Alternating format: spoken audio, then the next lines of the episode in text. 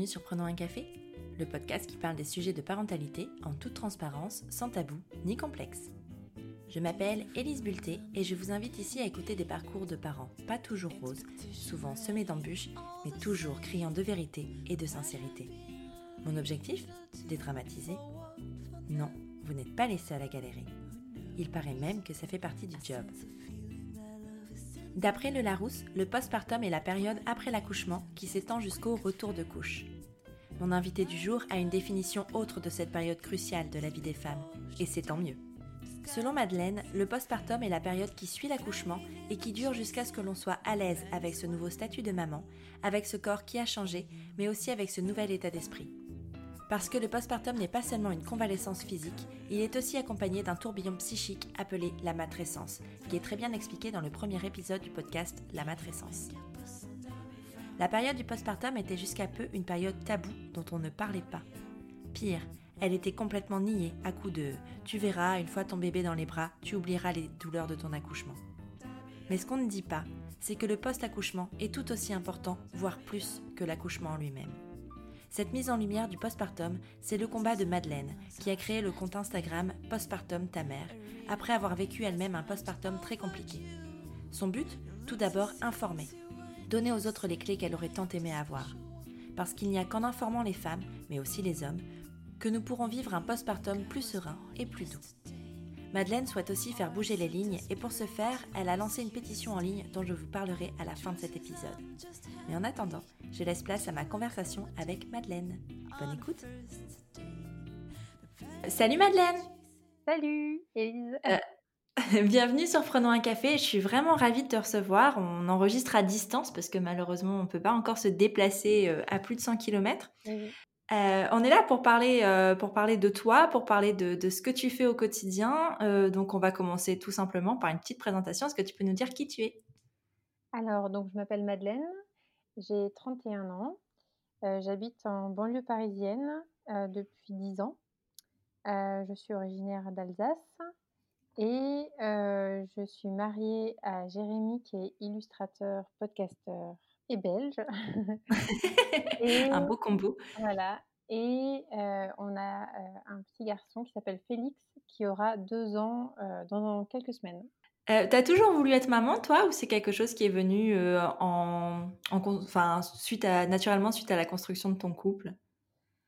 Je pense que j'avais, dans l'idée, je me disais que je deviendrais maman effectivement, mais sans y penser concrètement. C'était l'idée de fonder une famille, en fait, à un moment donné. mais l'envie n'est pas venue tout de suite.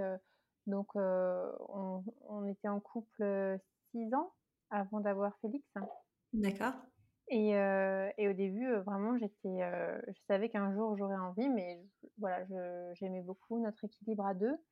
Et alors que mon mari Jérémy se voyait papa très rapidement, lui il a parlé d'enfant et il se projetait facilement. Ouais. donc, donc moi j'ai plutôt ouais, pris le temps et puis il n'était pas pressé non plus, mais pour lui c'était une évidence et, et quand on serait prêt, quand on le sentirait quoi. Et, et du coup, bah, au bout de quatre ans ensemble, l'envie est venue. ouais, j'ai perdu mon papa en fait fin 2015. D'accord. Et c'est un peu après ça où j'ai eu envie d'un projet de vie en fait. Ouais, tu, crois que c'est ouais, du coup que c'est lié, enfin que cette perte-là t'a donné envie de perpétuer? Ouais, j'ai l'impression parce que jusque là, j'avais pas vraiment, je, je, sentais pas le moment venir. Et ma sœur a accouché de son troisième enfant deux mois plus tard, deux mois après le décès de mon père. Et je me suis énormément attachée à ce bébé. J'étais et, je me suis projetée comme ça. Je me suis dit, waouh, ouais. Alors que mes autres neveux, j'en avais déjà d'autres. Hein, ça m'a pas, fait cet effet-là. Je, je, les aime beaucoup, voilà. mais mais je me projetais pas. Et là, vraiment, il y a eu le déclic. Et, et finalement, bon, ça a pris plus d'un an on s'est quand même donné le temps, hein, on n'a pas, je sais pas, tout arrêté la pilule et tout, mais bon, on, a senti l'envie venir petit à petit. Et, et, après, une fois que l'envie est là, ce que je m'attendais pas du tout, c'est que du coup, on a envie que ça aille vite. Ouais, c'est ça. c'est incroyable. Je ne pensais pas du tout, pourtant je m'étais vraiment dit: «Mais si ça se trouve, ça prendra du temps», mais en fait, je l'ai mal vécu tout de suite. Ouais. et parce que parce que je sais pas, est-ce que c'est une envie? J'ai l'impression que quand on a envie, d'un enfant, on l'aime déjà. C'est moi, c'est ce que je sentais, je je je l'aimais déjà et et donc on a besoin qu'il arrive et j'avais l'impression, je le prenais un peu contre moi, le fait qu'il veuille pas venir. Ouais. Ouais, puis en fait, c'est un tel projet, enfin, c'est le projet qui chamboule ta vie. Enfin, je veux dire, heu, à côté de ça, une maison, un un nouveau job ou quoi, même un mariage, c'est c'est rien, tu vois? Ouais, ah, je suis d'accord, hein, je beh, je mais je j'évaluais pas ça, hein, je me rendais pas compte. Ouais. Moi, j'avais l'impression que c'était finalement un projet un peu comme un autre, hein. Enfin, je veux dire, bien Ouais. sûr, très important qui allait Mais changer que ça changerait pas plus que ça le cours de ta vie, ça ça allait juste peut-être amener, une personne en plus Ah et bah et basta, quoi. vraiment, vraiment. Non mais je maintenant je me rends compte et après je pense que c'est aussi, c'est très difficile de se rendre compte quand on sait pas ce que c'est, heu, c'est pas faute d'avoir mes frères et sœurs avaient des enfants, hein, mais j'ai j'ai Ouais, mais je pas pense vu. que, heu, de toute façon, tant que tu le vis pas, tu peux pas le comprendre Incroyable. intérieurement, en Ouais, fait.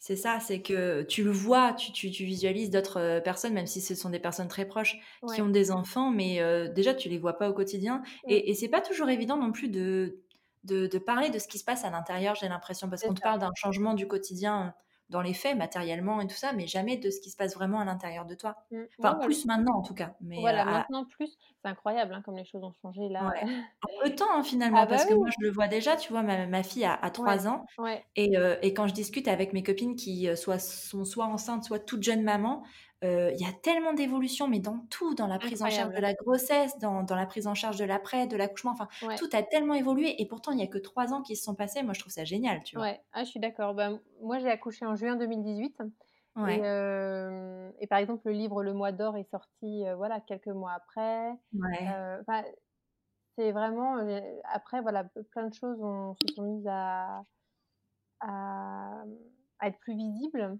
ouais, et et complètement. et c'est vrai qu'avant, bon, je j'entendais: «Oui, c'est difficile de trouver le temps de prendre une douche au début», des choses comme ça. Je je me disais: «Je le crois, hein, mais bon» Ouais, et je me demandais quand même ce qu'on faisait toute la journée. Je me disais: «OK, ça prend ouais, du temps, mais bon, quand même». Il y a un peu de temps, ça va, tu es en congé maternité, mais Ah c'est bon, tu peux faire plein de trucs, tu es un peu en vacances. Voilà, j'ai jamais remis en question la véracité de quand quand une maman me racontait, comment c'était. Bien sûr. Mais j'arrivais pas du tout, je me je me disais: «Mais quand même». Ouais, voilà, donc donc le donc voilà, c'est ça ça présage de la suite. Bon, j'ai eu une Ouais, grossesse au final. donc on a fait des tests, hein, on a fait des tests, Ouais, donc on avait quelques soucis tous les 2 heu, qui empêchaient une, grossesse naturelle, on va dire, rapide, mais ça ça devait pas l'empêcher non plus. Et comme moi j'étais très impatiente, je me suis dit qu'on allait quand même se faire aider et au final, heu, je suis tombée enceinte. Alors j'ai mis beaucoup de choses en place, heu heu, donc j'étais suivie psychologiquement, ostéopathe toutes les semaines, quelques jours avant l'ovulation.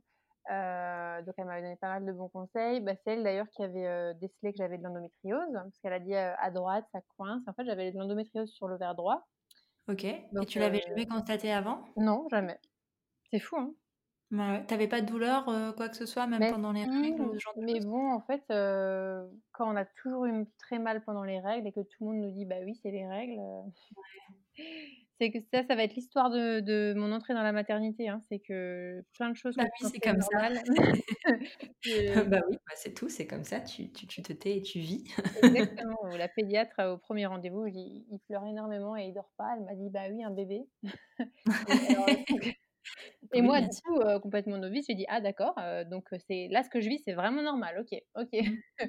Mais en fait, non, ça l'était pas, enfin Non. Et c'est là où, heu, c'est vraiment dommage, je en fait, mon entrée dans la maternité, donc déjà dès le on va dire la La la conception? conception, j'allais dire procréation.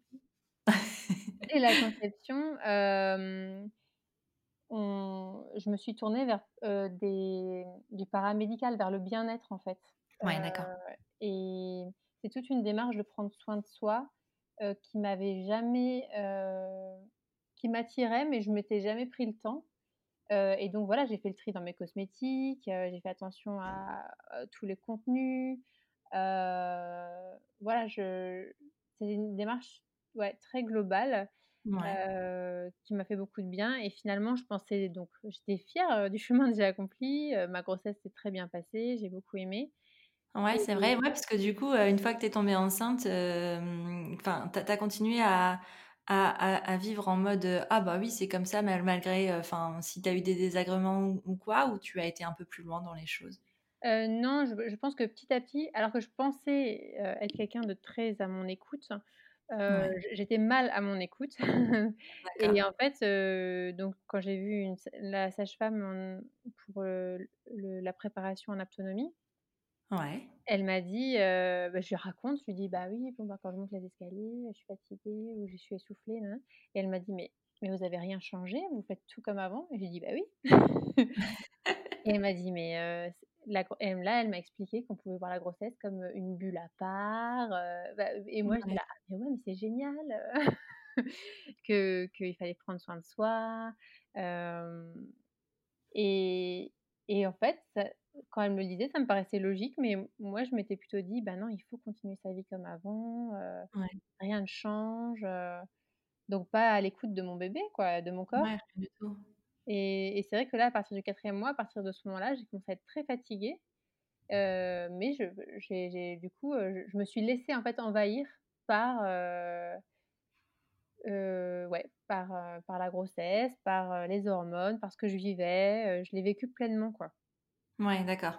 Je me suis reposée et là, j'étais plus, en communication avec mon bébé, quoi. Ouais, bah, c'était d'ailleurs, le propre de de l'autonomie finalement. Est-ce que Oui, tu c'est peux ça. nous en parler un petit peu, justement de de ça, de Ouais. l'autonomie?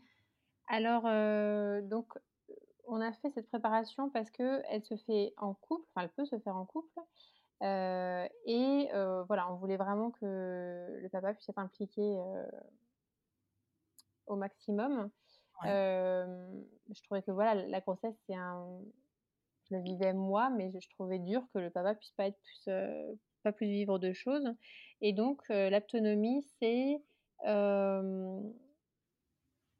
c'est l'affection qu'on peut déjà donner. C'est en fait, ça existe, heu, in utero, mais c'est l'autonomie, ça existe comme concept même en dehors de du cadre de la grossesse.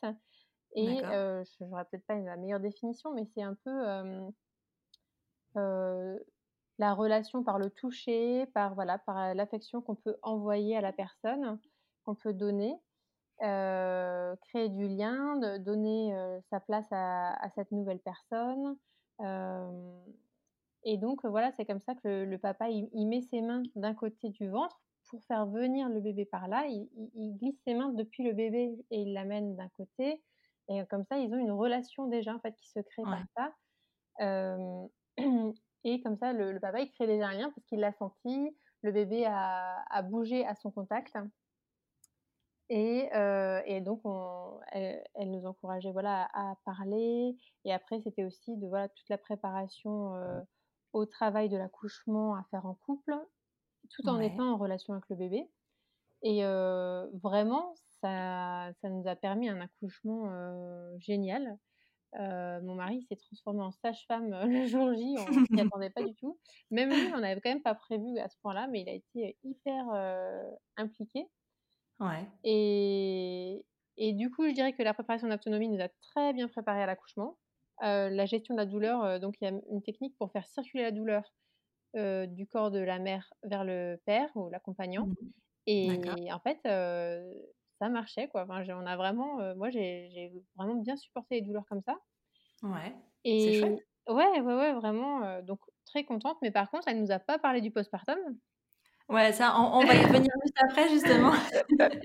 Ne grillons pas les étapes. Oui, oui, voilà. Heu, je voulais justement te poser la question de, parce que du coup, tu à partir donc du quatrième mois, tu as commencé à bien investir ta grossesse et justement impliquer, le le papa, tout ça. Vous étiez bien tous les 3.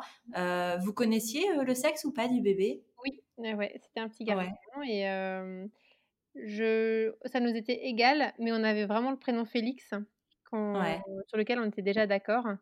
Donc d'un côté, j'espérais que ce soit un garçon pour pouvoir l'appeler Félix parce qu'on aimait trop ouais. ce prénom. C'est chouette. Moi, je pense qu'il y a pas de hasard, tu sais? Parce que j'ai un peu la même histoire avec le prénom de ma fille qui est Ah ouais? Alice et et Ah! en fait, nous, par pour le coup, on connaissait pas du tout le sexe, Ouais. mais heu, mais du coup, en fait, on n'avait pas de prénom de garçon. Ah voilà. Donc il valait mieux que ce soit une fille, hein, C'est fou, sinon hein? un peu dans le caca. Mais donc du coup, c'est un peu comme une évidence et parfois, heu, je moi, j'ai pas l'impression qu'il y ait du hasard. Ouais. Après, heu, c'est peut-être un peu trop ésotérique de penser comme ça, j'en sais rien, mais je en tout cas, ça ça fait J'aime à plaisir, heu voilà, j'aime à penser ça. voilà, pareil. Et et pendant ta grossesse, est-ce que tu donc du coup, tu t'es focalisée heu, sur ta grossesse ou est-ce que tu as commencé un petit peu à et et sur l'accouchement du coup, ou est-ce que tu as commencé un peu à à penser à l'après ou pas du tout? J'ai pas pensé du tout à l'après.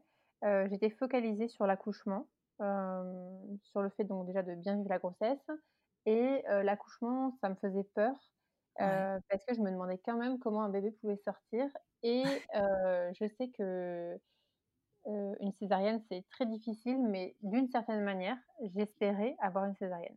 Ah ouais? Ça ça t'angoissait toi l'accouchement voix basse? ouais. Et puis je trouve ça nul de dire ça parce que parce qu'en fait, maintenant que je je me suis mieux renseignée, je je savais rien de la césarienne, Ouais, ouais, j'avais tellement pas envie qu'il sorte par en bas, quoi. Mais après, c'est pas nul, hein, c'est c'est c'est c'est une angoisse qui est compréhensible, hein, parce que quand Ouais, même, c'est voilà, une zone, particulière, ouais, qui est, heu, dédiée, heu, au plaisir en plus, c'est à à ça, la base. Enfin, ouais. non, à à la base de la base, non, c'est dédié vraiment à la naissance, mais c'est aussi une za une zone, surtout Ah de de oui, de plaisir. Et c'est vrai que, bah, avant ouais, d'être enceinte, tu l'associes pas forcément à ça. Bah, c'est ça, c'est ça peut et être effrayant. j'avais j'avais vraiment peur en fait, c'est là où je vois que j'avais quand même peur pour notre couple Ouais. je me disais: «J'aime beaucoup notre intimité, on est bien», heu et où je me disais: «Il faudrait quand même pas que le bébé, heu, voilà, vienne déranger», Viennent heu, tout casser, viennent tout détruire. Ceci voilà. dit, ça dit quelque chose de de psychologique, hein, derrière tout ça. Oui.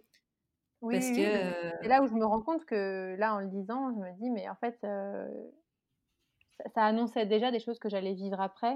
ouais. Parce qu'en général, quand on redoute quelque chose, mais par lequel on a besoin de passer, on va y passer. Ah oui, oui, en général, oui. Bon, puis de toute façon, une fois que tu as mis un bébé à un endroit, a priori, il va ressortir, hein. C'est exactement. Donc heu, j'ai accouché par voie basse, Ouais. et heu, l'accouchement en soi s'est pas trop mal passé, même Mais tu si, as tu as tu as, comment? Tu tu as, eu un accompagnement spécifique lié à cette peur justement d'un accouchement ou tu l'as juste vécu à l'intérieur de non, toi? parce que je l'ai pas dit, voilà, c'est ça, Ouais. Je l'ai pas dit et je je pense que je me disais Heu, ma manière de de passer par-dessus cette peur, c'était de me dire que mon mari sera là, qu'il est qu'il va m'accompagner, Ouais, heu, qu'il sera formé pour ça et que je me serais bien renseignée sur l'accouchement. Donc j'étais assez au taquet, je les podcasts que j'écoutais, c'était, heu, vraiment pour, que des déroulés d'accouchement, quoi. ouais. Attends, c'était il y a 2 ans? Bliss, ça existait déjà ouais, ou pas? Bliss. Ouais. En fait, Bliss et Joli Bump. Ah ouais, d'accord. Heu, c'était c'était Nouveau C'était chapitre. vraiment focus, parce que ce sont des podcasts qui sont focus sur, la grossesse et l'accouchement justement. C'est ça, exactement Ouais, et et c'est vrai que du coup, ça m'a pas mis la puce à l'oreille de: «Tiens, après il peut se passer des choses, pas faciles» et aussi si si j'entendais des choses qui étaient pas faciles après, je me disais: «Non mais j'ai tellement voulu ce bébé», ouais. de nouveau, hein, je me dis que c'est ridicule de penser comme ça après coup, enfin c'est pas ridicule mais en fait non, ça ne ça ne vaut pas. Non, mais mais en même temps, c'est parce que tu es juste pas enfin, pas préparé. Tu on entend des choses, mais on entend tellement de choses, sur ouais, l'univers de la grossesse et de la maternité, entre la cousine machin qui a vécu son accouchement de telle façon. Enfin, tu sais, il y a toujours quelqu'un qui connaît quelqu'un qui a vécu un truc horrible. Donc en fait, au bout d'un moment, tu dis: «Oui, enfin, ça va, c'est des exceptions» et toi, tu te dis que c'est pas comme ça dans la vraie vie, en fait. exactement et je pensais que je je me disais: «Mais moi je vais m'oublier, ce sera tout pour mon bébé et quoi qu'il me soit arrivé, je je me connais, heu, je trouverai des solutions et je je m'en remettrai, quoi» Ouais. Bon, et du l'accouchement se ouais, non, vas-y. heu, oui, oui, donc l'accouchement se passe bien, ouais, heu, sauf à la fin enfin, en fait, j'ai j'ai tenu les contractions et heu, sans enfin, c'était difficile mais on on était bien, heu, préparés et on arrivait à gérer. pensé faire un accouchement sans péri, c'est ça? et alors je m'étais dit je m'étais dit que ça me tentait Ouais, Mais que j'allais pas, heu, je me trouvais un peu prétentieuse pour un premier accouchement. Je me suis dit: «Je sais quand même pas ce que c'est les douleurs. Je pense que je vais, heu, je vais quand même la prendre». J'avais le doute, mais je partais plutôt du principe que j'allais la prendre D'accord. Hem et du coup, ils me disent on à l'hôpital, on me dit: «On va pas vérifier votre col pour pas être invasif et pour vous laisser» et donc ils nous ils voyaient qu'on Ah, gérait c'est bien, chouette. les ouais, les contractions et donc heu, je suis arrivée à l'hôpital, j'étais à 3 centimètres et puis, heu, on nous a laissés en venant nous voir de temps en temps, deux 2 heures, heu, 2-3 heures, Ouais. heu, même pas et là, je dis: «Bon là, j'ai des contractions, tellement fortes», et comme on sait pas, quand c'est un premier accouchement, on sait pas combien de temps ça va encore durer. Je Ouais, non, pas vraiment à comprendre, où en était mon bébé et cetera. ouais, J'ai dit: «Là, je veux bien qu'on voit où j'en suis et éventuellement avoir la péridurale» et en fait, ils la péridurale, heu, ils viennent pour la péridurale ouais. et on vérifie mon col après Ah et en ouais? fait, j'étais dilatée complètement et Ah là, d'accord. maintenant, heu, avec du recul, je me dis: «J'au j'aurais dû accoucher, heu, Sans sans la péri? ouais, sans» parce que ça y est, quoi, le le col était ouvert, Ouais. et Et parce que là, avec la péridurale, tout s'est arrêté, mes Ouais, contractions ont baissé. Alors ils nous disent que non, il y a aucun lien. Si, bien sûr choquée. que si, on te le dit de toute façon que la péridurale ralentit forcément le travail. Ah ouais. Que tu la mettes en début ou à la fin, de toute façon, enfin, c'est Bon, bah, voilà, bah, moi, ça m'a quasiment tout stoppé et là, j'ai eu plein de d'ocytocine, artificielle, Ah oui, pour relancer parce que j'avais vraiment presque plus rien. Mmh. Le bébé bougeait pas et en plus, quand on m'a mis la péridurale, on m'a dit: «Le col est ouvert, dans 2 heures maximum, vous avez votre bébé dans les bras» et ben non, 4 heures et demie plus tard C'est fou! C'est fou c'est parce fou, hein. qu'en fait, il y a vraiment un lien, tu vois? Ça me fait ça me ça ramène à à des bouquins que j'ai lus là dernièrement, Ouais, ouais. heu, sur l'ocytocine en fait justement, heu, qui est l'hormone, donc c'est l'hormone de l'amour et du bonheur, je crois, celle-ci? oui, Et qui est essentielle sur l'accouchement et en fait, heu, moi j'ai l'impression que la péridurale anesthésie cette hormone en fait Bah, clairement, hein, là, et et et et il faudrait pas parce qu'on t'en donne de l'artificiel alors que normalement ton ton corps est quand même fait pour en Bah, c'est tellement dommage. naturellement. En fait, ça dépend, du coup, chaque corps, réagit différemment, Ouais, mais bien moi, sûr. pour le coup, j'avais des contractions, de assez efficaces, Ouais, heu et et donc c'est tellement dommage, maintenant avec du recul, je me dis: «Oh là là», parce que du coup, le mon fils s'engageait pas, donc on a ouais. fait différentes positions, ça a aidé. Tu arrivais quand même à bouger avec cette péridurale? C'était pas Ouais, voilà. Ah ouais, mmh, sans souci, heu, j'avais demandé pas trop doser, mais pareil, ouais. à un moment, on me disait: «Vous avez mal?» et je dis: «Oui» et là, on me remet des doses sans que moi je on me laisse pas le choix. On Ouais, on te demande pas si tu en vérifiait. Ouais Ouais, et alors que moi, je je j'avais mal, mais c'était supportable, ça me dérangeait pas. Après, je me suis dit: «Bon, elle sait ce qu'elle fait, hein», c'est c'est ce qu'on se dit beaucoup pour un premier Ouais, c'est ça, bien sûr.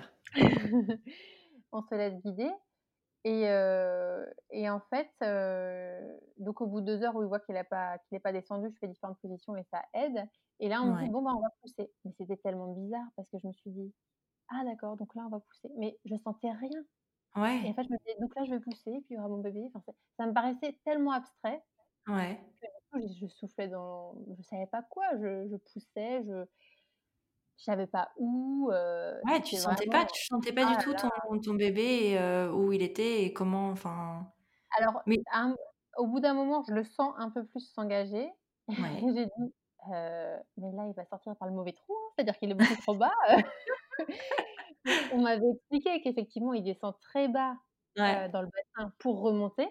Mais c'est vrai que cette sensation de l'avoir dans le bas des fesses, je me suis dit: Ouais. «Mais il va où? Il s'est perdu». «Mais non, enfin!» mais non, a Ouais, priori, c'est quand même, il connaît bien le chemin, a priori. Ouais, voilà Mais heu, mais donc et du coup, tu as poussé alors qu'il était pas spécialement engagé? Tu as surtout poussé pour le faire descendre, si je comprends bien? ah ouais, c'était non, mais je trouve que enfin, j'ai un très mauvais souvenir de cette poussée parce que Mmh. je là, je me suis dit vraiment: «Mais je vais pas y arriver». Je poussais, je poussais et là, je Ouais. je voyais à la tête de toutes les personnes qui étaient en face de moi que ça n'avançait pas trop. Elle me Ouais. dit: «Il fait bouchon, il fait bouchon, heu, il vient, il repart», hem, j'ai fait 3/4 d'heure de poussée intense, Trois heu, quarts d'heure? ouais, c'est énorme! ouais, normalement, je crois qu'il faut pas dépasser une 1/2 heure Ouais, c'est ça. heu Moi c'est ce qu'il m'avait dit. Il m'avait dit: «Au bout d'une demi-heure, on fait appel à au gynéco», enfin on m'ont dit: «Allez, on fait des shampoings, on fait des shampoings pour que ça glisse, heu, on va le sortir, on va y arriver sans, prendre de d'outils, sans appeler le ouais, gynéco» et effectivement, on me mettait plein de de lingettes chaudes pour détendre mon périnée et tout ça, ouais, mais ouais, moi, je pense que là, j'étais, à ce moment-là, maintenant je connais ce terme, mais j'étais dépossédée de mon accouchement, quoi. Je là, je maîtrisais plus rien, je je faisais ce qu'on me disait sans comprendre, ouais.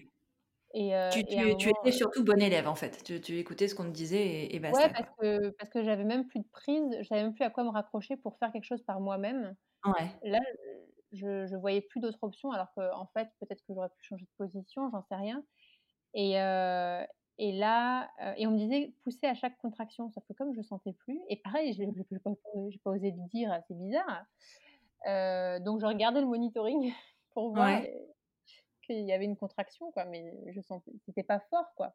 ouais, bien sûr. Donc donc ouais donc c'était, c'était assez dingue et il y a un moment, on m'a dit: «Bon là, il faut faut faut le sortir».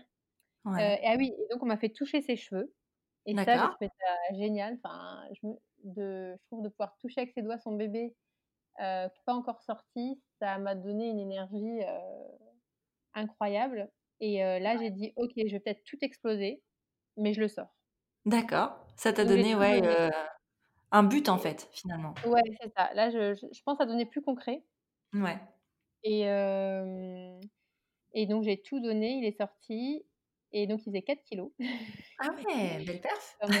Ouais, pensais pas, on m'avait dit 3,7 kilogrammes donc je savais que c'était un gros bébé, mais là, OK. Ouais, Donc à quelques jours du terme, il est né et ouais, heu et et bon, bah, une déchirure, on m'a dit que c'était pas énorme, mais un bon œdème, ouais. Bah oui, tu vue. avais enfin, excuse-moi l'expression, mais tu avais pris un peu cher, quand même?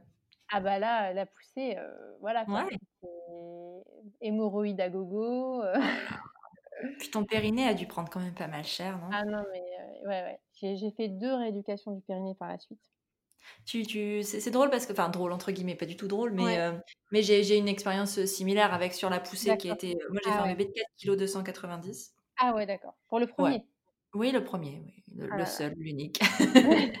Et heu, ouais 4 kilogrammes 290, heu, à 2 ah jours ouais. après terme, heu, un travail qui a duré 36 heures et si tu veux, à la fin, bah, moi la péridurale était, essentielle parce que, ben, parce qu'après 24 heures, j'avais pas dormi, il fallait sinon je pouvais pas, je je pouvais pas gérer et Ouais.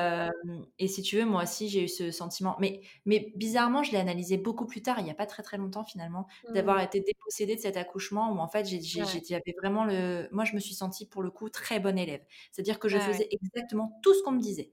Mais et et et j'en étais contente, tu vois, finalement, à la fin. Mais avec le recul, je n'en suis plus du tout contente, en fait. Bah, je comprends complètement ce sentiment parce que moi pareil à la en fait, l'équipe avait été en plus tellement sympa que je me Mais suis dit: «Mais c'était génial». Ouais, oui, c'est ça. Mais pareil, je me suis dit la même chose. J'ai dit: «Ouais, c'est exactement ce que je voulais», heu, j'ai pas eu Mmh. trop mal finalement, c'était long, mais j'ai j'ai ma pas vraiment eu mal. Mmh. Heu, du coup, on comprend pas en fait, on on n'a pas de de clé, on n'a pas les infos pour comprendre non, comment ça s'est déroulé c'est et ça, comment ça aurait pu se dérouler. exactement, complètement. Donc tu vois, et et le le périnée, enfin la la double rééducation si tu veux, heu, moi Ouais. aussi j'ai eu le enfin, j'ai pas fait la deuxième. il faudrait que je la fasse, mais je l'ai pas encore faite. Franchement, c'est je regrette pas, hein. Ouais. Bah, j'imagine, ouais, c'est ma sage-femme là, mon dernier rendez-vous qui m'avait conseillé d'en refaire une et il Ouais. va falloir que je le fasse. Bon après confinement tout ça, Oui, la rééducation par une à distance, ça n'existe pas.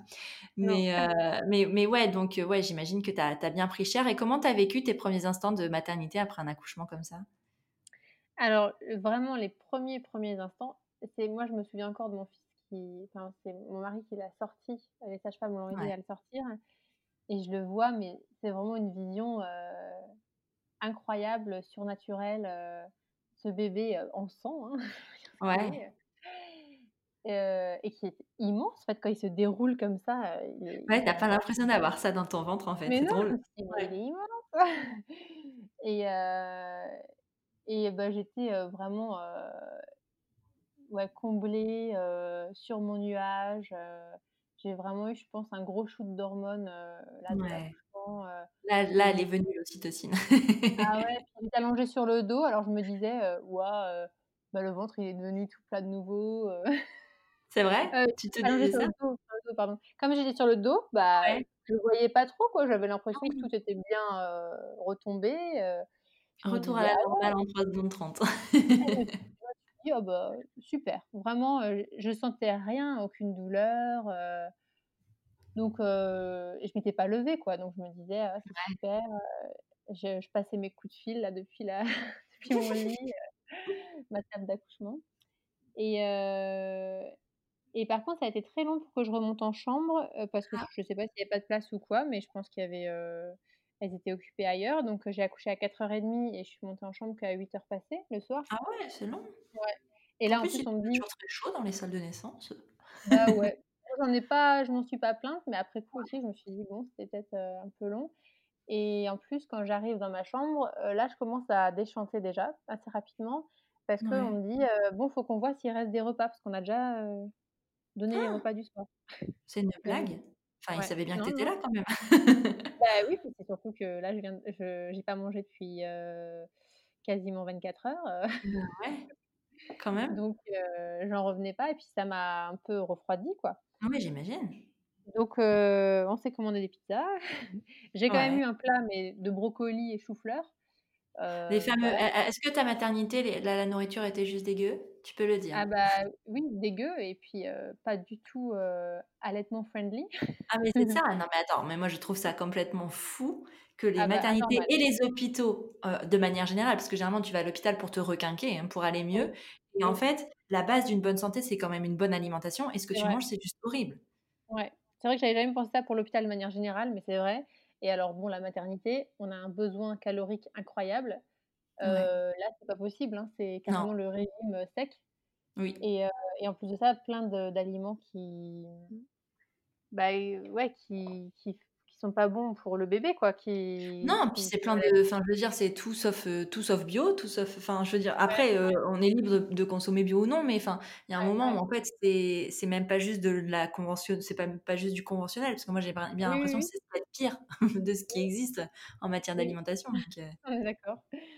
Ah ouais, non, c'est vrai que c'est un problème, hein, franchement, c'est un problème, et et du coup, en plus, on a commandé des pizzas et c'est pas non plus, le top. Je m'étais pas renseignée non plus, je savais pas ce qui était bon de manger ouais. après un accouchement, par exemple.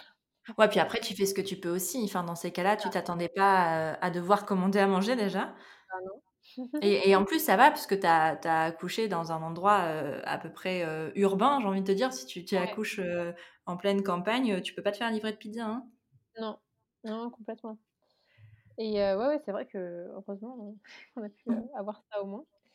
Et heu et j'ai déchanté en fait, parce qu'à donc 21:30-22:00, on demande à mon mari de partir parce que c'est la fin des visites et D'accord, heu et là, me retrouver seule, heu, avec notre bébé, c'était, je pense que ça me je pense que c'est un traumatisme ouais. que dont je me suis remise maintenant, mais pendant Tu t'étais pas préparée à ça? Enfin, je veux dire, tu étais pas au courant que ton mari ne pouvait pas rester? Ouais, je savais, mais je pensais pas que je le vivrais aussi mal.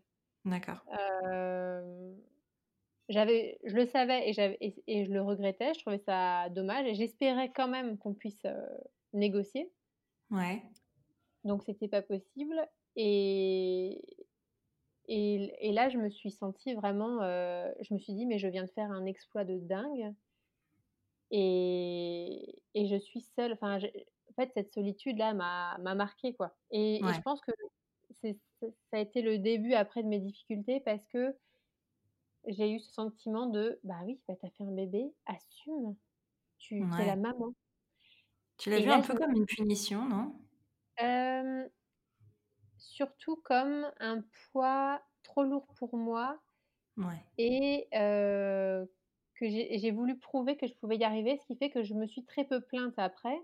ouais, J'ai peu dit mes difficultés parce que, à ce moment-là, quand je me suis retrouvée seule, je me suis dit: «Bah oui, c'est c'est ça que tu as voulu» et pas une punition, mais j'ai cru qu'on me que c'était, que ça devait être comme ça, que ouais, finalement j'étais seule j'étais seule pour devenir mère, ce qui est pas ouais. vrai. Et mais il y a personne pour nous dire, enfin, on nous dit: «Je suis là» et tout ça, mais ouais, je sais pas, j'ai vraiment pris là, trop sur moi et du coup, ça m'a même ça a même été difficile pour moi de donner la place au papa après. Ouais, mais parce que ça ça s'en ça s'entend, tu sais? C'est comme après Ouais, le le le congé paternité, tout ça, le fait qu'il reparte vite, oui, c'est que finalement tu deviens seule responsable et seule, heu, seule ouais, la la seule maître à bord, heu, de ouais, la survie de ton bébé, quoi. Enfin, à un moment, ça, il faut poser les mots aussi tels qu'ils sont, c'est que tu es seule et y a enfin, si ce bébé, heu heu, grandit, si ce bébé reste en vie, si ce bébé est nourri, c'est juste de ton fait, quoi. C'est toi qui es responsable de tout ça. Et heu, avec un nouveau-né, heu, c'est en s'en occupant qu'on s'en rend compte, mais c'est vraiment le temps passé, c'est le temps qui passe avec une personne qui fait qu'on arrive à le décoder. Hem, et en fait, je je me rendais compte du du décalage qui se créait avec, son papa, Mmh parce que rien ne je pouvais pas transmettre tout ce que moi je je vivais et ça, ça a été très dur aussi, ça a été encore un un coup dur pour moi parce que j'avais envie qu'on vive tout ensemble. Ouais. C'est vrai, moi je trouve qu'il devrait y avoir un congé paternité aussi long que le congé maternité. Ah oui, oui, oui, moi je je suis là, ça c'est évident. Enfin, Mmh. c'est évident de de enfin, c'est même la la base de de Ouais, de, de l'égalité entre les femmes et les hommes de toute façon, exactement, que ce soit en matière de parentalité comme en matière de de vie sociale, de vie professionnelle. La base, moi, pour moi, c'est ça. Mmh. Parce que, pour, pour, limiter la charge mentale, ben, c'est ça la solution. Ouais, Pour, ouais, pour limiter les écarts de salaire et les préférences, en, envers les hommes, c'est ça la solution, en fait. C'est vraiment ouais, la solution. ouais, je suis d'accord, et en plus, on dit congé, mais pour moi, la la mère, elle est en convalescence Ouais, et et c'est presque, je trouve ça mais hein, je trouve pas l'adjectif, mais presque de la maltraitance, je sais pas comment dire, mais de nous laisser seuls après un Ouais, bien sûr. accouchement, heu, avec un un nouveau-né qui a tellement de besoins. Ouais, c'est ça et puis d'autant qu'en fait, quand même, tu tu tu te prends un vrai 33 tonnes, enfin, avec cette grossesse et cet accouchement, tu tu tu prends tellement cher.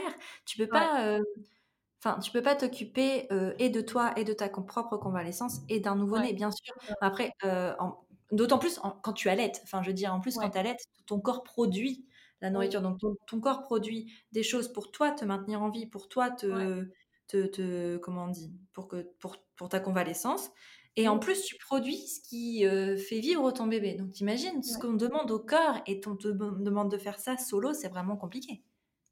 Ouais, moi je trouve que je trouve que c'est c'est compliqué au-delà de de ce qu'on peut donner et donc quand, une femme a de la chance et que voilà, heu, elle elle se remet particulièrement bien et que son bébé n'a pas de problématique particulière, tant mieux, mais ça reste pas la majorité des cas, tout ça. C'est c'est quand même, heu, voilà, on peut pas se baser là-dessus pour, heu, se dire: «Bah tiens, on on va donner juste un un arrêt à la mère et puis elle va se remettre tout en s'occupant de son nouveau-né». Enfin, ça me paraît Ouais. très compliqué. Ou alors ça sous-entend que la famille, heu, est forcément proche, ce qui est maintenant rarement le cas.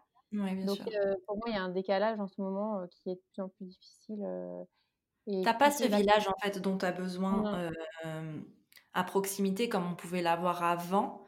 Mmh, Mais parce qu'avant, les naissances aussi se vivaient, plus en famille, tu sais, plus dans un cocon et là, comme tu dis, ben, les familles, sont séparées, les les les gens déménagent plus facilement.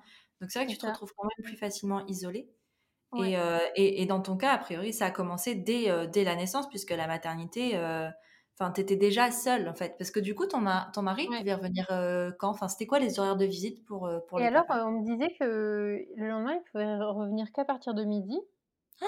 Donc tu avais Ouais, non seulement la nuit et en plus toute la matinée. Mais la ouais. matinée, en plus, c'est là où il y a tous les soins, là où on t'apprend plein de Ah choses là et puis là. enfin, Non, mais c'est j'ai j'ai j'étais alors heureusement, heu, ils ont dit: «Bon, on peut faire une exception, il peut venir un peu plus tôt», mais c'était pas non plus, heu, voilà quoi, ça on sentait que c'était, heu, un peu une faveur et ouais. heu, je genre il a dû revenir que vers, heu, 10-11:00, enfin, Mais c'est dingue parce qu'en fait, ça ouais. montre vraiment, heu, enfin, le le papa, il est mis, heu, enfin, c'est un visiteur, quoi.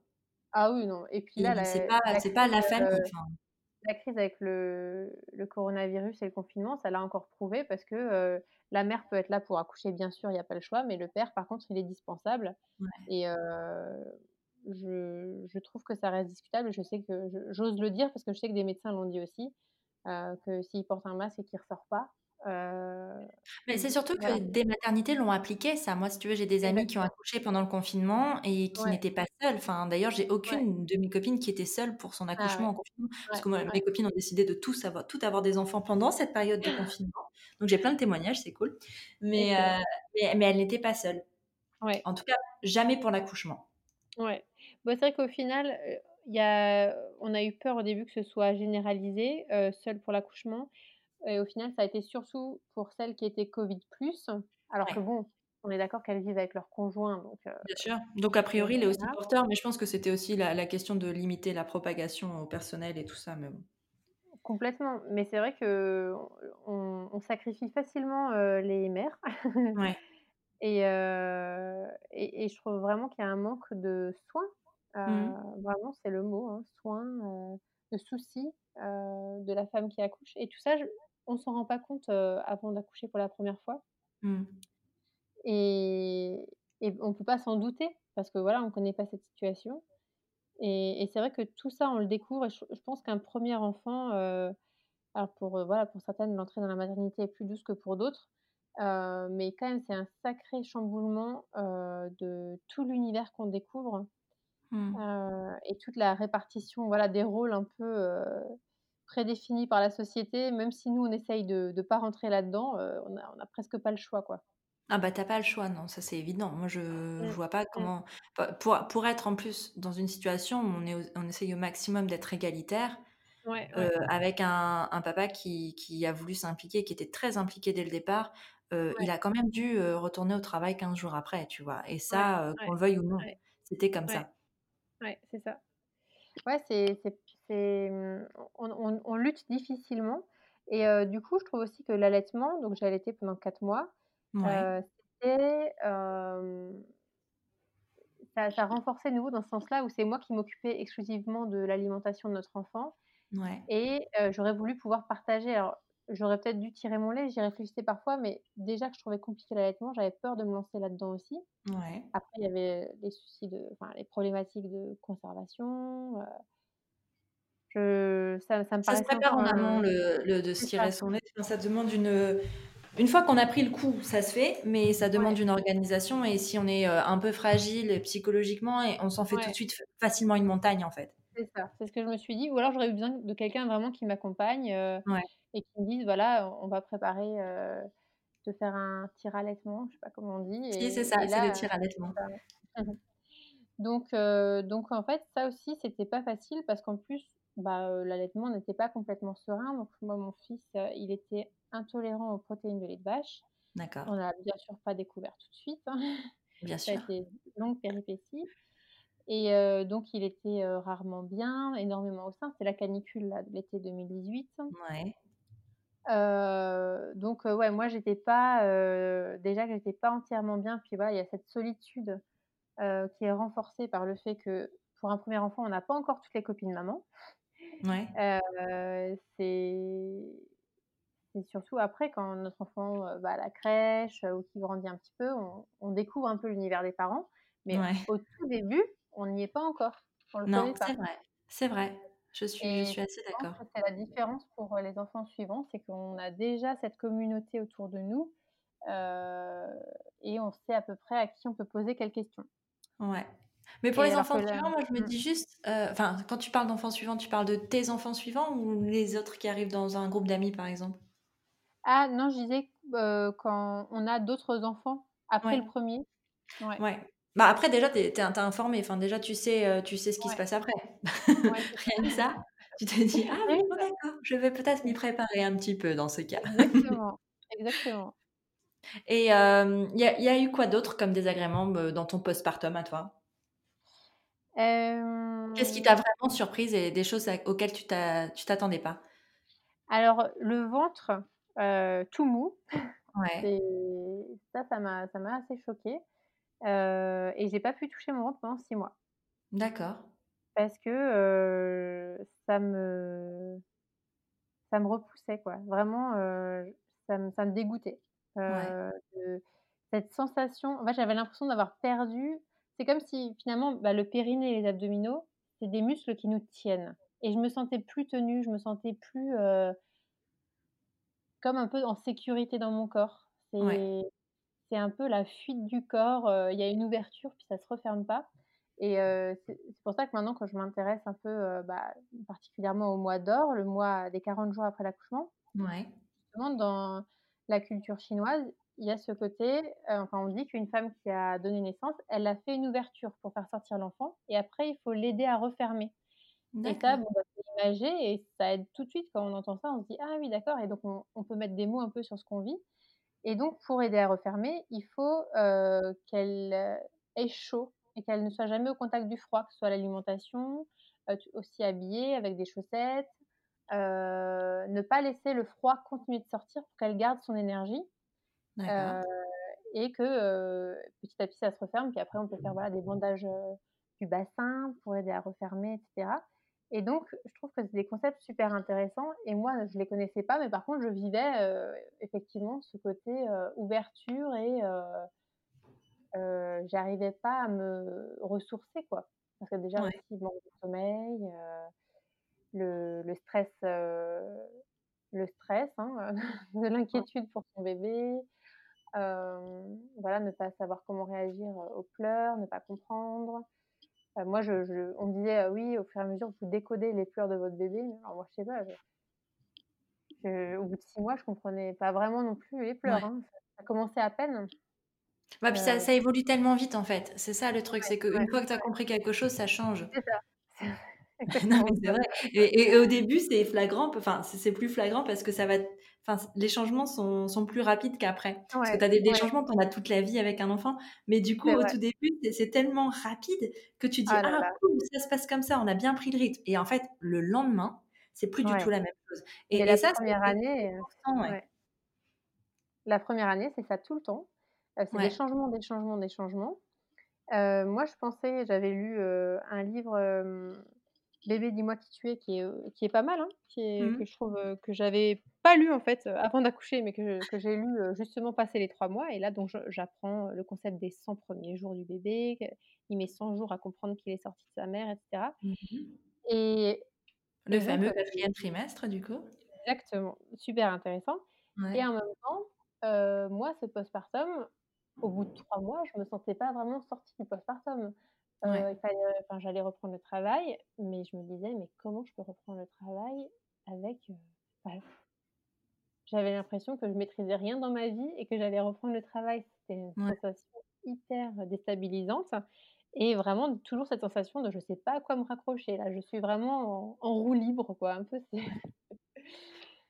et en même temps c'est drôle, enfin, c'est drô mmh, ah, faut que j'arrête avec cette expression, ce n'est pas drôle, mais heu, mais j'ai appris, heu, hier, je crois, ou avant-hier, qu'en fait, le postpartum pouvait durer jusqu'à 2 ans. Voilà, bah, alors en fait, ça on peut même ne pas mettre de durée de fin.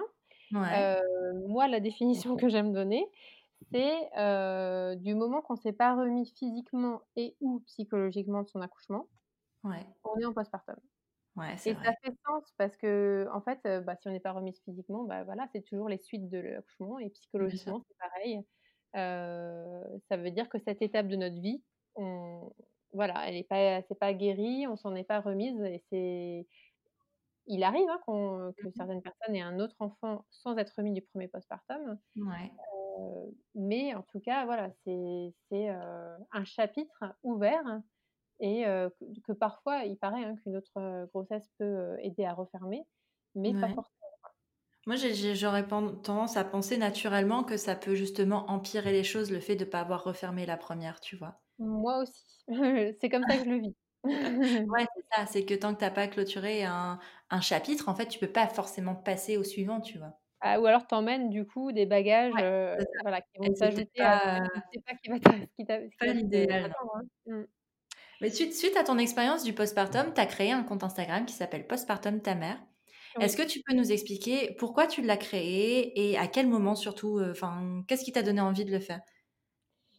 Alors je l'ai créé, heu, quand mon fils avait 17 mois. D'accord. Hem, je je lisais, beaucoup de comptes Instagram anglophones qui parlaient, du postpartum, mais il y a tellement de comptes, Ouais, incroyable le nombre de comptes, mais suivis, mais par, des millions de personnes et je me disais: «Mais pourquoi en France, heu, c'est pas un sujet en fait?» Ouais, et et ça je trouvais que ça manquait et heu, je me suis et puis aussi, en fait, j'aimais trop les comptes, heu, anglophones qui faisaient un peu des des dessins un peu pour rigoler et pour, pour dédramatiser un peu tout ouais, ça. pour dédramatiser et se dire, «Ouais, c'est ça la vie, postpartum et on peut en rigoler, quoi». Enfin franchement, Ouais et puis ça ça ça met un peu tout le monde dans le même bateau, tu ah vois? Ouais, c'est quand tu as l'humour dessus, je trouve. exactement et j'ai mis j'ai mis aussi beaucoup de temps, sans doute un an, à comprendre que j'étais pas la seule à vivre des choses comme ça. Ouais, C'est long, hein, donc la 1re année où j'ai vraiment eu des difficultés, j'ai passé un an à me dire que j'étais vraiment, pas une bonne mère, parce que, je je trouvais les choses beaucoup trop difficiles que j'étais pas à la hauteur et que du coup, je me suis dit: «Mais mon fils, il mériterait tellement une meilleure mère que moi». Ouais. Je pense a posteriori que j'ai fait une dépression postpartum, mais sur le moment, j'ai pas mis les mots dessus. Heu, je je savais pas, je et puis j'osais pas dire que j'allais mal parce que quand j'en parlais un peu, on me disait: «Mais non, c'est super ce que tu fais». Ou Ouais. heu, ou heu, voilà, j'ai j'ai eu des phrases du type: «Bah, tu croyais que ça allait être quoi?» heu, enfin voilà, enfin C'est hyper j'ai violent. Mais d'un ouais, côté comme de l'autre, en fait, parce que enfin, dans non, c'est cool qu'on te dise que c'est super ce que tu fais, mais quand toi, tu ouais. te sens pas aligné avec ce que tu fais, quand tu tu as pas cette impression-là, tu arrives pas à l'entendre de toute façon. Heu, Bah, ce non, c'est ça ça veut rien dire en fait, heu, non. toi tu sens le la grosse panique en toi et puis on me dit: «Mais c'est super ce que tu fais». Ah ouais, non mais Toi, tu as l'impression que c'est que tu fais de la merde, mais comment ça, c'est super de faire de la merde? c'est ça et puis je me dis: «Mais je me sens tellement mal, comment comment on peut me dire ça?» je Ouais, et mmh et en fait, j'ai commencé un suivi psy que donc j'avais fait pendant ma grossesse, donc avant avant de tomber enceinte, pendant ma grossesse, j'étais suivie, j'étais super contente du travail que j'avais fait et puis, voilà, pour moi vraiment, la naissance, c'était l'aboutissement et le début justement de la vie que je voulais. ouais, donc j'y ai même pas pensé, puis je me disais que c'était pas le moment de remuer plus de choses que ça. Alors que je pense qu'au contraire, ça m'aurait fait une écoute, nécessaire mmh. et et en fait, je je parlais à mon mari, mais minimum une heure tous les soirs de, voilà, comment je vivais les choses, heu et ça durait pendant des mois, hein. Ouais, Je vraiment, et puis je me répétais au bout d'un moment, heu, il me dit: «Mais en fait, tu me dis toujours la même chose, il y a pas de souci, dis-moi je suis là, je t'écoute, vraiment, Je je trouve ça super que tu me parles, mais je pense que voilà, va falloir parler à quelqu'un d'autre, de ouais, heu, pour t'aider à à avancer. ouais, et donc j'ai commencé à voir une psy, spécialisée dans notamment, enfin je voyais sur son site qu'elle traitait les sujets de périnatalité. ouais. J'ai commencé à la voir quand mon fils avait, hem, 15 mois, je pense. D'accord. Donc 2 mois avant de lancer le compte Postpartum ta mère et je pense que là, voilà, de commencer à parler à quelqu'un, de de me décharger de ce gros fardeau, heu, voilà, de culpabilité, D'essayer de de dénouer tout ça, ouais. ouais, voilà, de commencer à dénouer. Je voilà, j'ai rien prévu. Je me disais quand même: «J'aimerais pouvoir agir pour, heu, les femmes en postpartum». Je me suis même dit que je voulais lancer un service, voilà, je je réfléchissais carrément à me lancer en en entrepreneur. Et là, je me suis dit: «Non mais mon métier, voilà, je suis attachée de presse, je travaille dans la communication, ce que j'aime faire, c'est de l'information. Je vais ouais. déjà commencer par faire un compte Instagram, et créer une communauté, bienveillante, Mmh pour se mh. soutenir, à la fois, bon, ben, rire un peu, de ce qu'on vit pour dédramatiser, mais aussi pouvoir mettre des mots, pour pas être dans le flou et savoir ce qu'il faut relativiser et là où non, bah, ça, par contre, c'est une vraie difficulté où il faut se faire aider, heu» Mmh. Voilà, aider un petit peu à avoir des repères dans cette période où il y a très peu d'informations. Ouais. J'ai lancé, heu, je me souviens, on avait eu des amis le dimanche après-midi, puis je sais pas, là, je me suis dit: «Allez, je je vais je vais créer le compte et je lance un post» et puis j'ai fait une sorte de logo qui est toujours le même, mais que j'ai fait sur Canva vraiment, heu, C'est drôle parce qu'en fait, quand tu crées des choses comme ça, les les gens croient parfois que tu as mis, heu, genre 3 semaines, 1 mois, 6 mois à le faire. Non, en fait, c'est juste un jour, tu t'es dit moi, j'ai fait la même chose, je fais: «Oh tiens, je ferais bien un podcast. Bon, bah, j'achète un micro». Voilà.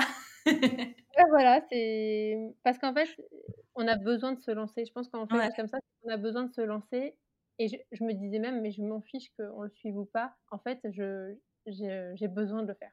ouais, c'est ça. J'avais trop besoin et heu et voilà donc heu, Tu as donc là commencé à par faire des posts, ouais, hem, qui parlaient de quoi du coup? Tu as commencé tu parlais de toi? Tu parlais de de de d'études? Je sais pas, enfin dis-moi? Bah, mon premier post c'était: «Sois l'ami dont tu avais besoin, heu, quand tu quand ton quand ton bébé venait de naître». Heu et donc je pense que j'ai un peu lancé le le j'ai donné le ton un peu par ce Ouais, post parce que je voulais créer une communauté, c'est-à-dire on va se soutenir. ouais, Heu, c'est pas moi qui vais juste vous aider, heu, parce que je suis pas thérapeute, je suis pas médecin et je je défends ça, hein. Je moi je donne pas d'informations médicales, ouais, je donne pas voilà, je suis pas psy, je suis pas thérapeute, donc par contre ce que j'ai appris, je le transmets, ouais, mais s'il y a besoin d'une parole d'expert, je préfère inviter quelqu'un ou citer, un livre, voilà, donc je je je fonctionne plutôt comme ça.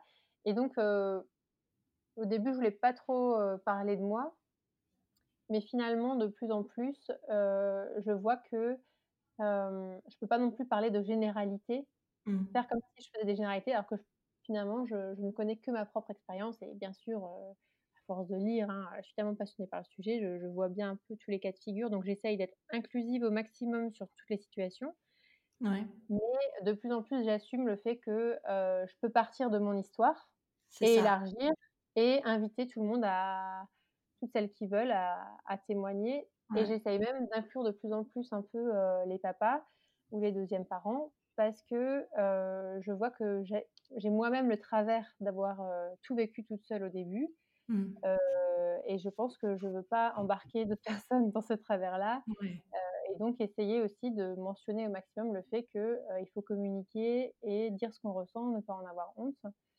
mais c'est vrai que c'est dur, hein, de je pense que autant donc si déjà les mères, on est mal informés, mais alors les pères et ou les 2e parents, Mais c'est ça, c'est ça. Mais c'est un peu l'inconvénient de vivre, heu, ces choses-là en solo et encore plus en même en ce moment parce que, ben, heu, les femmes sont seules dans les hôpitaux en ce moment, dans même dans les Ouais. accompagnements. Au-delà de la, mmh, de l'accouchement et au-delà des 1ers jours de bébé, heu, là, c'est toute la grossesse qu'elles vivent toutes seules. Exactement. parce que moi, je enfin moi, ma sœur est enceinte actuellement et elle va à tous ses rendez-vous, heu, toute seule et je trouve ça complètement, heu C'est dur, hein, les échographies. Ouais et il y a même des enfin, j'ai lu, heu, bah, c'est, heu, Clémentine Sarlat qui a le podcast Oui. La Matrescence, qui a Ouais. posté ça, elle est enceinte aussi actuellement et elle allait passer une échographie et l'écho je sais jamais si on dit échographiste ou échographe, bon bref bref, la personne qui fait l'échographie a refusé qu'elle mette, son FaceTime Ouais.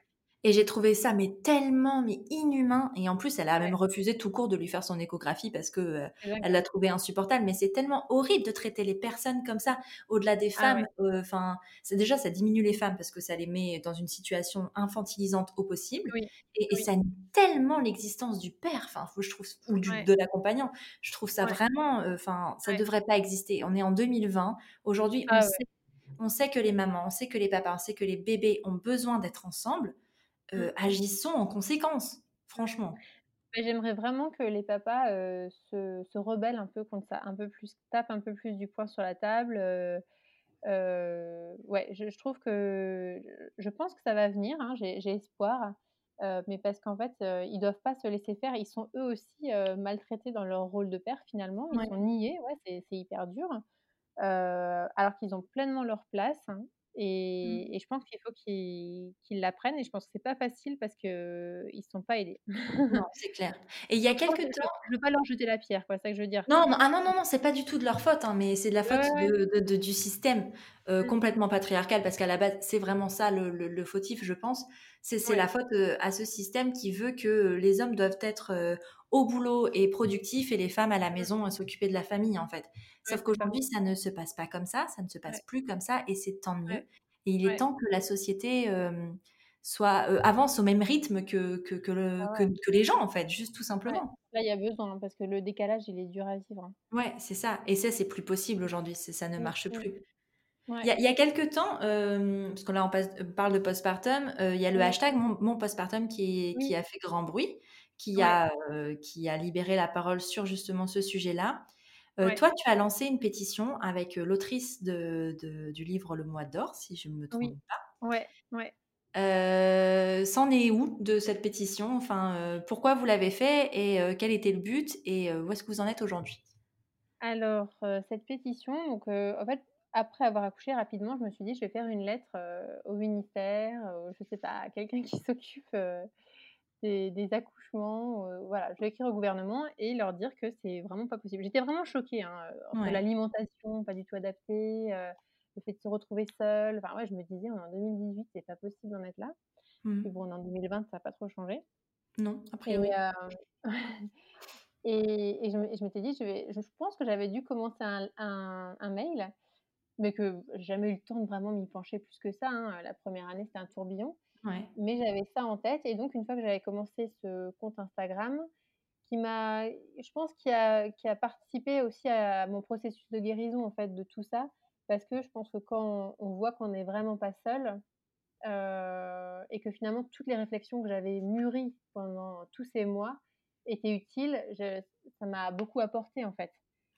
Et mmh et là, je me suis dit: «Mais il y a quelque chose à faire ensemble» et donc j'ai eu l'idée de au lieu de faire une lettre, faire une pétition et je trouvais ça dommage de le lancer toute seule. Je venais de rencontrer, heu, Céline Charlat, heu, qui est autrice, heu, du Mois d'or et je me suis dit: «Bon, bah, on pourrait lancer, ouais, une pétition». On était tellement raccord, en fait, sur, ce qu'on pensait qu'il manquait. Puis moi, le le concept du Mois d'or, c'est une vraie révélation. Je me suis dit: «En fait, ça manque, heu, il faudrait vraiment que ce concept, il arrive dans les préparations à la naissance». Ah oui, non, mais heu, il faut que ces livres, heu, arrivent, heu, ça ça et le livre, Le guide de l'allaitement, très illustré, c'est des c'est des Oui, ressources qu'on a aujourd'hui qui devraient être prescrites par, exactement. non, mais par le système de santé, mais vraiment. Ouais, ouais, ouais. Non, je suis d'accord, hein, donc ça ça manque et donc on s'est mis d'accord sur, heu, je je me souviens même plus combien, on a une dizaine de propositions. Hem, alors c'est vraiment fait comme ça, heu, là de nouveau c'est assez spontané, et c'était à l'époque du hashtag #monpostpartum en plus Ouais, et on s'est dit: «Bon bah c'est l'occasion» et on a on avait rendez-vous au ministère le début avril. Et donc ça a été reporté à cause du confinement. Ouais, et puis même toute cette histoire de coronavirus, au début, moi, j'étais un peu mal à l'aise, heu, je savais plus trop comment communiquer sur le postpartum, puis communiquer cette pétition, j'ai arrêté, en fait, au moment du du coronavirus. On avait Ouais. lancé la pétition fin février, donc ça faisait, même pas un mois, hein, qu'on l'avait lancée. Ouais, On avait quasiment 10 000, heu, 10 000 signatures. C'est beau. Enfin, moi, je l'avais vu, enfin, je l'ai signé ensuite et je l'avais bien je l'avais partagé parce que j'avais trouvé ça vraiment, important d'avoir Mmh ce genre de de choses et ouais, donc du coup, tu as tout stoppé avec le coronavirus? Ouais, ouais, j'étais plus trop à l'aise, de de communiquer sur la Ouais. pétition, et puis Je comprends, hein, c'était une ouais. période assez délicate. Ouais, c'est ça et finalement, on a passé les dix mille quand même pendant le confinement sans communiquer dessus, les dix Ouais. mille signatures, donc ça, je trouve que c'est un beau cap et là, on vient d'apprendre qu'on a un rendez-vous fin juin. Ah chouette! Ouais, Donc c'est chouette. décante. Voilà, donc ça veut dire qu'on va pouvoir reprendre le sujet, ça veut dire que l'État, heu, voilà, n'oublie pas complètement, heu, tout ça et heu, donc voilà, donc je pense que je vais relancer un peu, heu, la communication autour de la Ouais, pétition c'est ce que j'allais te dire. J'allais te Mmh, demander justement ce que tu as besoin parce que je la je la repartagerai aussi du coup en en avec info, en plaisir, ouais. description du podcast pour, Ouais, heu, pour relancer ça parce que enfin, heu, 10 000 c'est bien mais c'est pas suffisant, il en faut quand même beaucoup plus. Ouais, ouais, ouais, ouais. Bah, c'est clair que, ouais, moi, j'aimerais bien que là aussi, j'aimerais que plus de pères se disent: «Bah, oui, ce serait important qu'on améliore les conditions postpartum des femmes parce que ça nous Mmh. concerne aussi directement, hein, heu, en fait» Bien sûr. et ça concerne tout le monde, ça concerne le bien-être de la famille en général bah, c'est ça et il est et grand temps donc aussi que les politiques se rendent compte que la le bien-être, heu, familial sera un plus, plus, plus dans de ouais, sur la vie professionnelle et sur l'économie nationale en fait, en général. complètement, complètement. Heu, voilà, donc j'espère, voilà, que ça pourra encore, bien circuler, heu et que finalement, peut-être qu'avec le confinement, ça aura joué en la faveur, des mentalités aussi qui sont plus prêtes à évoluer, à dire: «Mais oui, c'est vrai, il y y a besoin de temps comme ça». Enfin, tous ceux qui ont accouché pendant le confinement, malgré, la grande solitude, heu, souvent il y a le papa qui peut être là ou le parent Alors ouais, tu vois, moi, c'est les échos que j'en ai eu aussi de ce confinement, de ces accouchements en Mmh, confinement, de d'avoir un postpartum quand même beaucoup plus serein avec, Ouais, les 2 parents à la maison et pas de visite. Enfin, tu sais, tu as besoin de visite parfois, mais c'est aussi bien d'être juste, heu, Ah tous ouais, les 3 et de de se découvrir en tant que parents sans pression. Tu as pas la pression extérieure du travail, tu vis en mode même pas sortir pour la rééducation du périnée, c'est bête, mais c'est vrai que la rééducation du périnée, ça vient à un moment où, tu es en congé maternité et du Mmh. coup, tu emmènes ton bébé, c'est la galère, Mais non, mais moi, je me souviens, mais c'était une angoisse totale d'aller à mes ah rendez-vous ouais, sage-femme. total.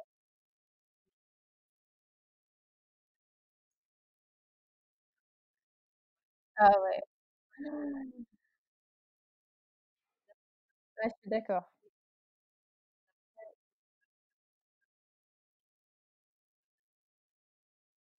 Mmh mh.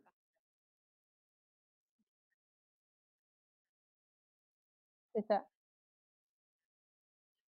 Les parents vont au rythme du bébé, c'est pas l'inverse, c'est tu ça. vois? Ouais, C'est ouais, pas le bébé exactement. qui doit, heu, s'adapter au rythme de travail des uns et des autres. Là, c'est Ouais, vraiment, ouais, heu, autour de de de cette maternité nouvelle et autour de de de ouais. ce bébé qui est là et je pense que ça fera une, génération de bébés, heu, enfin d'enfants et d'adultes plus sereins aussi qui auront été accompagnés dès le départ comme il le fallait en fait.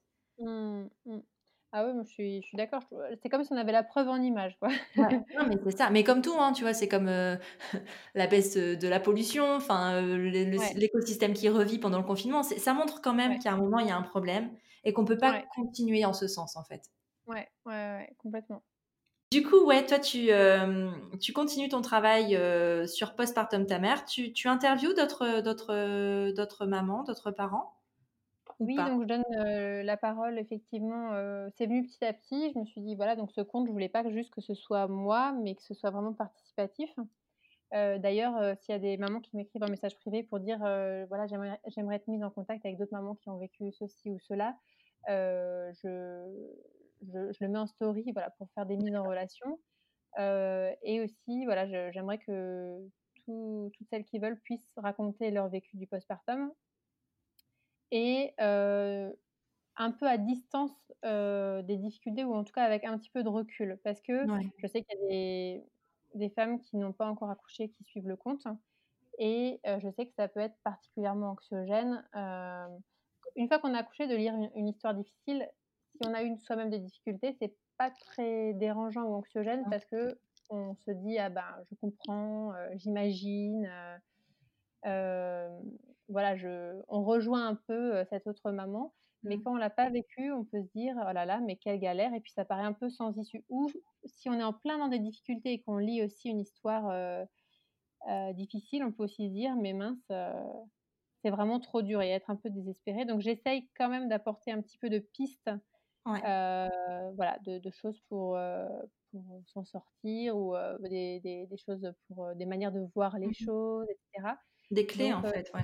Ouais, des clés. Donc souvent, je je fais plutôt des témoignages à partir de 6 mois postpartum. Les 6 premiers mois, c'est un vrai tourbillon, et à 6 mois, voilà, on a commencé ou on commence la diversification, donc c'est vraiment, voilà, toute une phase nouveau-né qui qui termine. Après là, avec le confinement, je je fais des témoignages un peu plus proches de l'accouchement parce que, voilà, c'est une situation particulière. Ouais. et là, dans quelques jours, je vais publier un témoignage d'un papa. Ah, chouette. Voilà. Ouais, donc j'aimerais, avoir de plus en plus, je pense peut-être aussi commencer quelques vidéos. Mmh j'ai pas encore décidé comment, mais peut-être, voilà, filmer des couples plutôt que de filmer des mamans. Pense que ça peut tous nous faire évoluer et je en fait, j'évolue moi-même avec ce ce compte. Et par les retours que j'ai en commentaire, en fait, un dans un commentaire, on me dit: «Ah ouais, moi je vois pas les choses comme ça» ou «Ben, moi je trouve qu'il faudrait plutôt, parler de ça», mmh. et ben je me dis: «Ah bah ouais, c'est vrai, tiens, ça veut dire que moi-même j'ai des œillères» et je me dis: «Tiens, voilà, j'ai des nouvelles choses à explorer» et le compte, il avance comme ça et je trouve ça, enfin moi, c'est très enrichissant pour moi et donc j'essaye, que ça le soit pour, pour tout le monde. le plus grand nombre, ouais. Mais la ce qui ce qui, je pense, à mon sens, est important de rappeler, c'est que le postpartum est certes une période compliquée dans la vie d'une femme, d'une famille, d'un couple, mais en le préparant, en étant préparé, en ayant les informations et les clés, il se passe relativement bien en fait. Et c'est ça, je pense qu'il faut pas euh, qu'il faut pas oublier, c'est que le postpartum, ça reste un moment où on a besoin de temps. Il n'y a pas de mmh. pression, enfin, on ne devrait pas se mettre la pression, juste vivre au rythme de soi-même, de son bébé. Alors, c'est facile quand on n'est pas seul, quand on est, mmh. quand on est accompagné, mais il y a aujourd'hui des clés pour, pour avancer dans ce postpartum plus sereinement.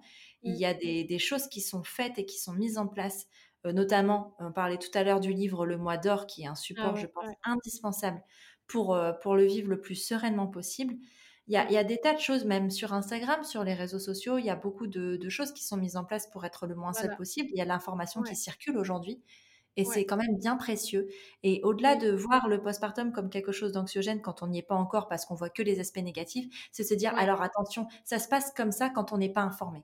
Exactement. C'est exactement ça.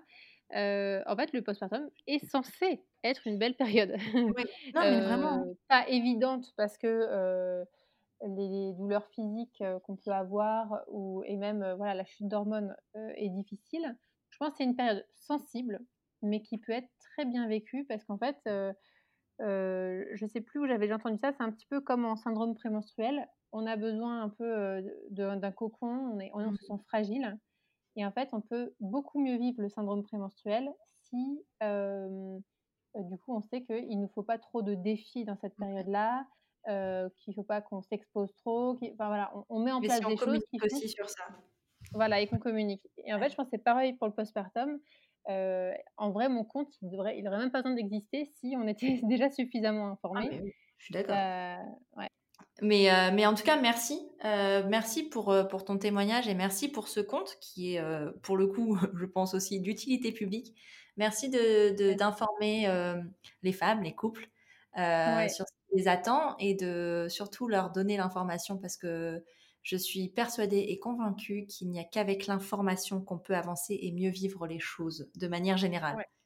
Je je te rejoins, heu, je voilà, c'est la clé, c'est de s'informer, heu et de si on a besoin d'être rassuré, si c'est trop anxiogène pour nous, de de se faire accompagner par, heu, quelqu'un, d'avoir vraiment un professionnel, qui dont on sait qu'il sera à nos côtés, à toutes les étapes, quoi. Ouais, c'est ça.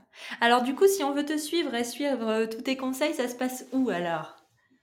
Donc heu, mon compte, c'est postpartum ta mère sur, heu, Instagram Ouais, et voilà, il y a il y a toutes les infos. Moi, j'ai un un compte perso que c'est Mad Von Huber, mais je voilà, c'est c'est vraiment juste ma petite famille. Ouais. Ouais, c'est ça. Après, il est c'est pas un compte privé, hein, Mmh mh. mais heu, mais voilà, donc c'est postpartum ta mère sur Instagram OK. et heu, faut pas hésiter à me contacter pour, heu, témoigner, heu, ou voilà, je peux je peux aussi chercher des infos, mettre en relation, voilà. OK et il y a aussi, si je me souviens bien, le lien vers la pétition dans dans ta bio Instagram pour, heu, pour Ouais, signer, pour, justement, un meilleur accompagnement du postpartum et heu, de la jeune mère en en en général. Donc si on a envie ça. de soutenir et je pense qu'il faut le soutenir, cette Voilà, pétition, vous n'hésitez pas, vous allez sur le compte, heu, postpartum pardon, ta mère et vous cliquez sur le lien et vous partagez aussi parce qu'en fait le partage ça voilà, ça et et on le dit pas assez parce que parfois ça semble dérisoire mais je même juste une story, même si vous avez 10 abonnés, bah, c'est 10 ouais, personnes qui voient. Et et c'est essentiel en fait de de Ouais, partager aussi ce genre de choses. ouais, ouais, il faut il faut partager et déjà si on signe soi, on fait signer son conjoint, voilà, ça fait déjà 2 Ouais, personnes c'est et je vrai. trouve que c'est une manière, heu, aussi de sensibiliser en fait. C'est c'est pas juste signer, c'est aussi sensibiliser aux besoins, heu heu, à tout ce qui pourrait changer, en fait, c'est les propositions sont assez simples, on demande pas la lune et ça montre qu'il y a un minimum qui n'est pas encore là. Ouais. Ouais, je je suis assez d'accord. Bah, merci beaucoup, heu, pour ton temps et pour cet, heu, cet enregistrement. J'espère pouvoir te voir en vrai un de ces jours. Oui, avec plaisir et merci à toi de m'avoir donné la parole. Encore mille merci à Madeleine pour son travail et pour cet échange. Pour aider Madeleine et faire bouger les choses en matière de postpartum, filez signer la pétition qu'elle a mise en ligne avec Céline Chadla, l'autrice du superbe livre Le mois d'or, bien vivre le premier mois après l'accouchement. Cette pétition a pour but d'améliorer les conditions du postpartum des femmes avec pas moins de 14 propositions que Madeleine et Céline présenteront au ministre en charge des solidarités et de la santé à la fin du mois de juin. Vous trouverez le lien vers cette pétition en description du podcast, mais aussi en bio du compte Instagram Postpartum ta mère. Vous êtes sur Prenons un café, le podcast qui parle des sujets de parentalité en toute transparence, sans tabou ni complexe. Si le podcast vous plaît, partagez-le, abonnez-vous, mettez-lui 5 étoiles, bref, faites-le savoir au monde entier. Je suis Élise Bulté et si vous voulez papoter autour de cet épisode, venez me voir sur Instagram at élise-du-bas prenons un café. C'est toujours un vrai plaisir d'échanger avec vous. Je vous retrouve mardi prochain pour un nouvel épisode et en attendant, prenez bien soin de vous. Autant d'un café.